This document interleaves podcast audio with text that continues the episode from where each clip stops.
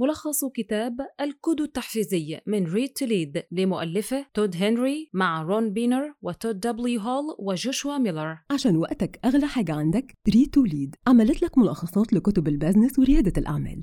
ملخصات مقروءة ومسموعة داخل تطبيقها الجديد عشان تقدر تقرأ أو تسمع أي ملخص في أي وقت وفي أي مكان. حمل التطبيق دلوقتي من خلال Apple Store أو Google Play Store Read to Lead ما الذي يحفزك لأداء أفضل أعمالك؟ يعتقد الكثير منا أنه الوعد براتب أكبر أو احتمال ترقية لكن الحقيقة أكثر تعقيدا. عندما يتعلق الأمر بدوافعك الحقيقية فهناك الكثير الذي لا نكون على دراية به. هنا يظهر دور هذا الملخص. ستكتشف أن ما يحفز زميلك في العمل أو رئيسك في العمل لا يحفزك بالضرورة. تماما مثل كل جزء منك. فإن الدوافع التي تقود سلوكك فريدة تماما. في هذا الملخص سوف تكتشف الكود التحفيزي الخاص بك. وهو تلك الرغبات والاحتياجات التي تهيمن باستمرار على حياتك اللاواعية مما يجعلك تزدهر أو تفشل في مجموعة من المواقف. عندما تفتح هذا الجزء المخفي من هويتك لن تتعلم فقط كيفية تشكيل حياتك المهنية بشكل أفضل وفقا لطبيعتك الحقيقية بل ستحصل أيضا على إحصاءات قيمة حول ما يجعل الأشخاص من حولك يتصرفون بالطريقة التي يتصرفون بها. ستكتشف في هذا الملخص أيضا لماذا يفقد المساهمون الرئيسيون إحساسهم بأنفسهم. كيفية التعامل مع البصيرة؟ ماذا أقول لمن ينجز عمله؟ محركاتنا الداخلية لها تأثير كبير على عملنا. ما يحفزك على التميز في العمل ليس دائما واضحا. خذ فرانك على سبيل المثال. لقد كان مهندسا معروفا بين زملائه في العمل بأنه رائع في وظيفته وسرعان ما حصل على ترقية. لكن الأمور بدأت تنحدر عندما بدأ فرانك دوره الجديد. فجأة أصبح يتأخر ويفتقد المواعيد. النهائيه على الورق كان فرانك مثاليا للوظيفة. اذا ما الخطأ الذي كان يحدث؟ المشكلة تكمن في دوافعه. بمجرد أن تحدث فرانك إلى مدرب تنفيذي أدرك أنه كان مدفوعا بقوة بالرغبة في تلقي التقدير من زملائه في العمل وتعلم أشياء جديدة. في المقابل كان أقل حماسا لتنظيم عمل الآخرين. كانت المشكلة أن الدور الجديد لفرانك تطلب منه التركيز على كل الأشياء التي لم تحفزه. في عالمنا المحموم ينشغل معظمنا بالقيام بذلك أي التركيز على الأشياء التي لا تحفزنا حتى لا نتوقف عن التفكير في سبب قيامنا بما نقوم به. لكن لفهم ماهيتنا حقا نحتاج إلى فهم ما يحفزنا. ففي النهاية لدينا جميعا دوافع فريدة تحرك مشاعرنا وسلوكنا. قد تعتقد أنك تعرف بالفعل ما الذي يحفزك لكن معظم الناس لا يجدون فهم سلوكهم. هذا لأن العديد من الأشياء تحدث في أدمغتنا وتؤثر على أفعالنا. نظرا لأننا لا نستطيع فهم هذه الأسباب العميقة فنحن نصنع قصصا عن سبب تصرفنا كما نتصرف. تعرف هذه الظاهرة بالعقلنه فبدلا من تقبل أن سلوكنا غير منطقي نقوم ببناء تفسيرات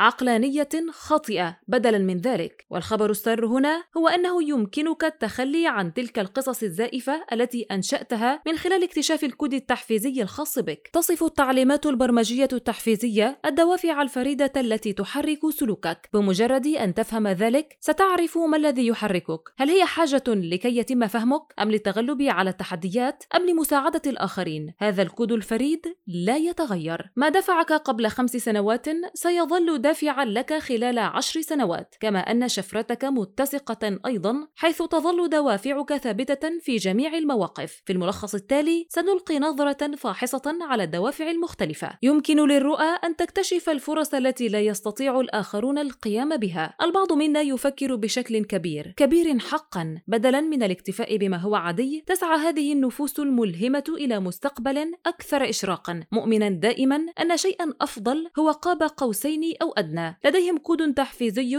يمثل جزءا من عائلة البصيرة. ولكن احذر هؤلاء الحالمون لا يمكنهم أيضا تحويل رؤيتهم إلى حقيقة. إذا كان كود التحفيز الخاص بك ينتمي إلى العائلة ذات الرؤية فأنت مدفوع للوصول إلى النجوم. يمكنك أن ترى إمكانات غير مستغلة في كل شخص وكل شيء وستريد أن تجلب هذه الإمكانات إلى الحياة. يميل الحالمون إلى الأداء الجيد في الأدوار الإبداعية مثل العلامة التجارية أو التصميم حيث يمكنهم إنشاء أشياء جديدة وأفضل. العديد من رواد الأعمال الناجحين مدفوعون بالرؤية وهذا الدافع يدفعهم لرؤية الفجوات في السوق أو احتياجات المستهلكين. لكن هذا الكود التحفيزي المتولد لديه عيوب حيث يركز العديد من أصحاب الرؤى على النتائج البعيدة على حساب الأولويات الأكثر إلحاحًا. قد يكون من الملهم العمل مع شخص لديه مثل هذه الأحلام الكبيرة ولكن قد يكون محبطا للغاية عندما تسقط المهام العاجلة على جانب الطريق. قد يعدك الحالمون بمستقبل أفضل حتى لو تركوا هذا اليوم ينهار من حولهم. الحالمون هم أيضا غير مهتمين بشكل واضح بالخدمات اللوجستية والعمليات. بدلا من ذلك فإنهم يدورون حول الصورة الكبيرة تاركين الآخرين للعمل على كيفية تبلور أفكارهم لكن نهج عدم التدخل هذا يمكن أن يؤدي إلى مشاكل. عندما لا يرسخ الحالمون أحلامهم بخطة ملموسة فإن رؤاهم محكوم عليها بالفشل ولسوء الحظ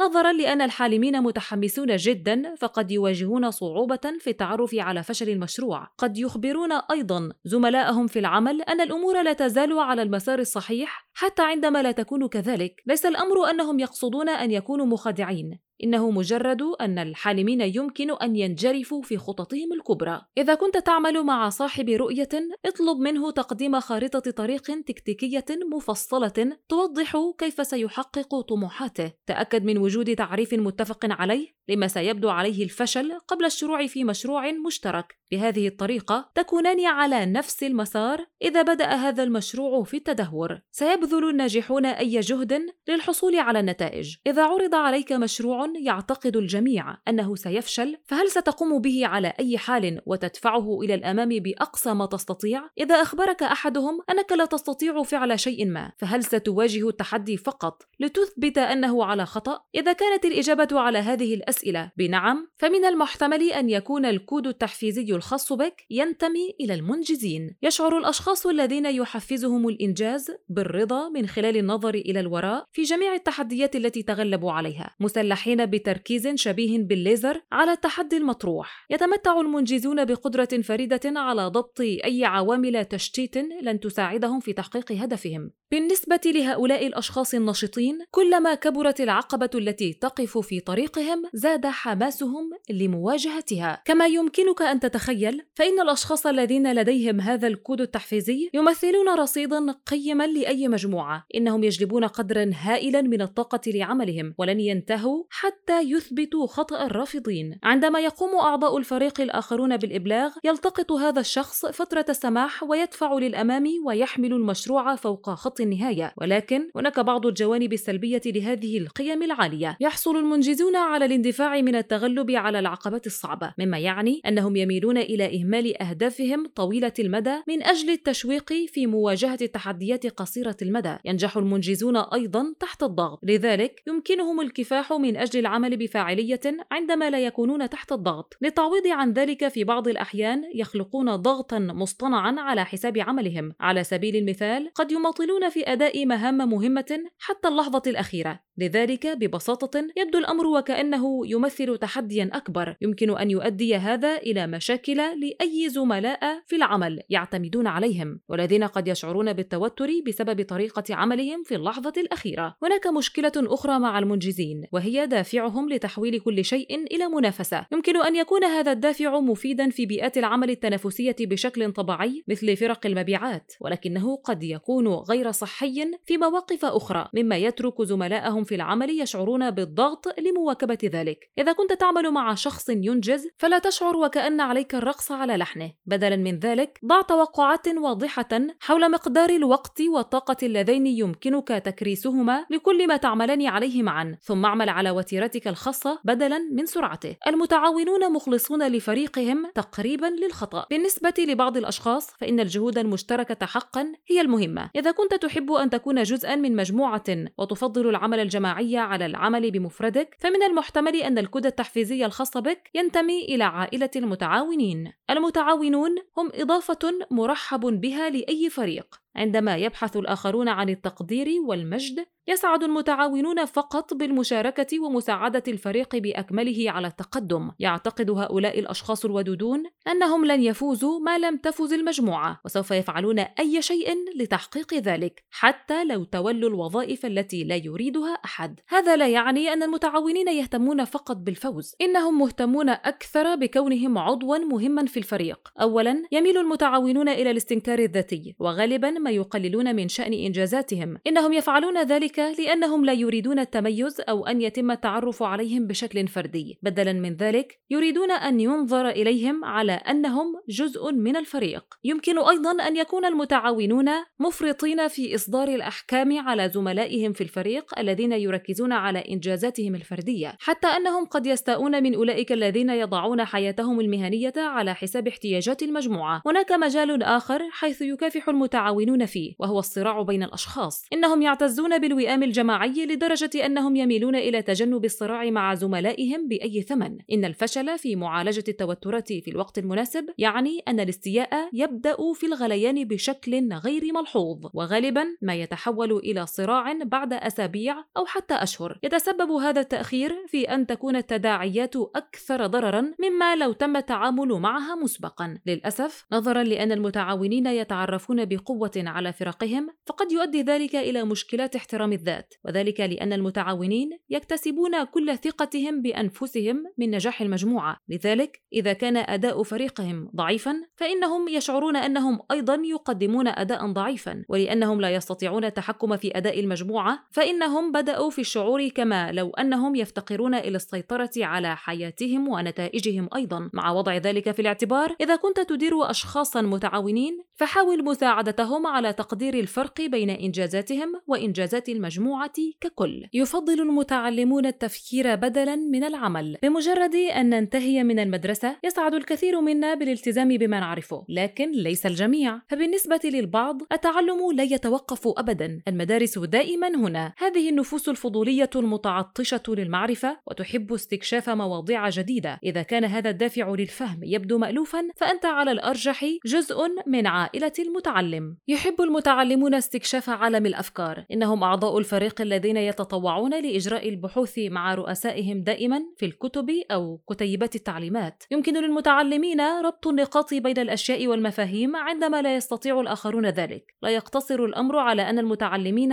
أكثر ذكاء من أي شخص آخر بل إنهم لا يستسلمون بهذه السهولة. إذا كان المتعلمون يواجهون صعوبة في استيعاب مفهوم جديد فإنهم يلتزمون به ويقرؤون أكثر ولا يستسلمون حتى يفهموا إن أفضل شيء في وجود المتعلمين في فريقك هو أنه عندما يتعلمون شيئا ما فإنك تتعلمه أيضا. في الواقع أحد الدوافع الرئيسية للمتعلم هو القدرة على مشاركة المعرفة مع الآخرين. سيستغرقون الوقت الكافي لتقسيم المفاهيم المعقدة إلى معلومات سهلة الاستيعاب مما يجعلهم مدرسين رائعين. ولكن يمكن أن يكون هناك جانب مظلم للعمل مع هؤلاء الأفراد الفضوليين. في العالم الواقعي غالبا ما يكون اتخاذ قرارات سريعة أمرا مهما لكن هؤلاء المفكرين الكبار قد يعانون من شلل القرار. حيث يكرس المتعلمون الكثير من الوقت لمرحلة بحث المشروع ويشعرون بالإرهاق عندما يحين الوقت لاتخاذ القرار. وبذلك بدلا من المضي قدما فإنهم يعودون إلى مرحلة الفكرة بخوف من أنهم ربما أغفلوا بعض المعلومات. قد يكون هذا محبطا للغاية لزملائهم في العمل الذين يرغبون فقط في إكمال المشروع. لسوء الحظ يمكن أن يظهر المتعلمون على أنهم مغرورون ومتفوقون في المحادثات. لكنهم لا ينوون ذلك. كل ما في الأمر أنهم حريصون جدا على نقل معرفتهم لدرجة أنهم يتحدثون دون وعي بمشاعر الشخص الآخر وبسرعة كبيرة يمكن للحوار مع المتعلم أن يتحول إلى حوار فردي. إذا كنت تدير شخصا متعلما فلا تتفاجأ إذا سألك الكثير من الأسئلة في حين أن هذا المستوى من الاستجواب قد يبدو وقحا. لكن ذكر نفسك بأنه لا يحاول تقويضك أو تحديك إنه ببساطة يحاول استكشاف أفكارك بقدر ما يستطيع. يحب المحسنون حل المشكلات النظامية. من وقت لآخر ربما ترى أشخاصا يعملون بشكل غير فعال وتعتقد أنه لا بد من وجود طريقة أفضل للعمل. ولكن بينما يتساءل معظمنا فإن البعض منا يدفع إلى تصحيح ذلك. إذا كنت شخصا لا يمكنه تحمل رؤية الأشياء تتم بشكل غير كامل فمن المحتمل أن يكون الكود التحفيزي الخاص بك تابعا للمحسنين. إنها حقيقة. إن المحسنين يعيشون من أجل التنظيم. أينما وجدوا عدم كفاءة أو نظاما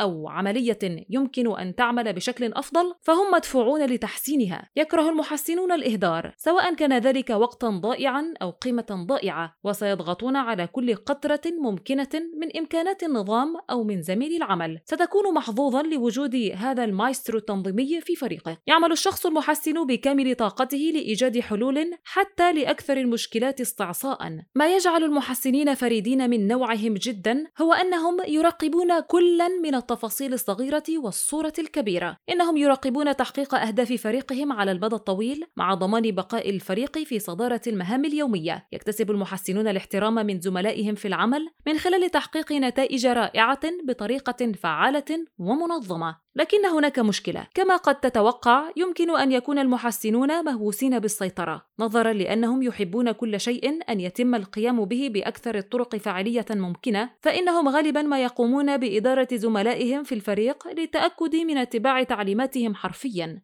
قد يكون هذا مشكلة بالنسبة لزملائهم في العمل الأكثر إبداعًا والذين يحتاجون إلى الحرية للقيام بعملهم الأفضل، بالإضافة إلى ذلك يمكن أن يظهر المحسنون على أنهم باردون وعديم الرحمة دون أن يقصدوا ذلك، نظرًا لأنهم يركزون بشدة على العملية والهدف العام، فإنهم يميلون إلى التغاضي عن الجوانب الإنسانية، وغالبًا ما يتجاهلون الاحتياجات العاطفية لزملائهم في العمل. العمل الزائد هو أيضًا مشكلة للمحسنين، بفضل فضل دافعهم للسيطرة فإنهم عادة ما يأخذون الكثير مما قد يؤدي إلى الإرهاق. وعندما يحدث هذا يصبحون عصبيين وسريع الغضب وفي النهاية يعاني أداء المجموعة بأكملها. إذا كان لديك شخص محسن في فريقك فراقب صحته العقلية. تحدث معه عن عبء عمله وناقش ما إذا كان يحاول التحكم في أشياء كثيرة. المساهمون الرئيسيون يريدون أن ينظر إليهم ويتم الإعجاب بهم. تصور السيناريو التالي فجأة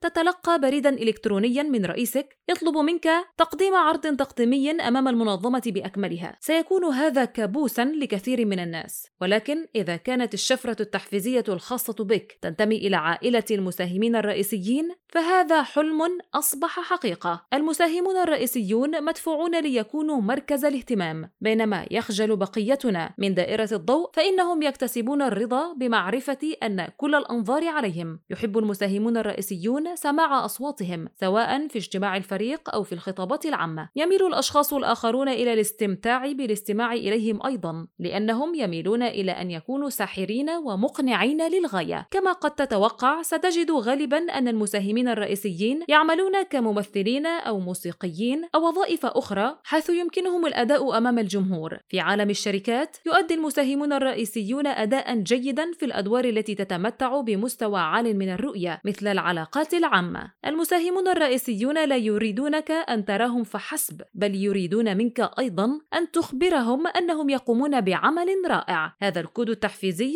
مدفوع للحصول على الإدراك والتميز. مجرد كلمات قليلة من التقدير الحقيقي تعني لهم أكثر من زيادة الراتب أو الترقية. يلتمس المساهمون الرئيسيون التعليقات باستمرار على أمل إلقاء بعض الكلمات اللطيفة في طريقهم. من الواضح أن هناك بعض العيوب في هذا الدافع للانتباه. أولا قد يواجه المساهمون الرئيسيون صعوبة في التعرف على عمل الأشخاص الآخرين في المشروع. فبدلا من ذلك يركزون فقط على مساهماتهم الخاصة. قد يكون هذا محبطا للغاية لزملائهم في العمل. الذين يرونهم ينسبون الفضل إلى العمل الشاق الذي قام به أي شخص آخر إلى أنفسهم. ثانيا يمكن أن يعاني المساهمون الرئيسيون من إحساسهم بأنفسهم. نظرا لأنهم منسجمون للغاية مع ما يعتقده الناس عنهم فإنهم يميلون إلى الشعور كما لو كانوا يعيشون لصالح الآخرين وليس لصالح أنفسهم. إذا كنت تعمل مع شخص يعتبر مساهما رئيسيا فحاول منحه التقدير الذي يتوق إليه. حدد شيئا يستحق الثناء عليه حقا وقدم له هذه التعليقات الإيجابية أمام الآخرين. إذا كان يميل إلى جذب كل الاهتمام في اجتماعات الفريق فلا تنتقده علنا للتحدث. بدلا من ذلك اصطحبه إلى جانب وساعده على إدراك أن أعضاء الفريق الآخرين بحاجة إلى سماع أصواتهم أيضا. ختاما لا يوجد شيء اسمه الوظيفة المثالية. يتضمن أي دور بعض المهام التي تفضل عدم القيام بها ولكن بمجرد أن تفهم ما هو الكود التحفيزي الخاص بك يمكنك إعادة توجيه طاقتك المهنية. ويمكنك المضي قدما نحو عمل يجذب انتباهك ويرضيك حتى تبدأ حقا في الازدهار.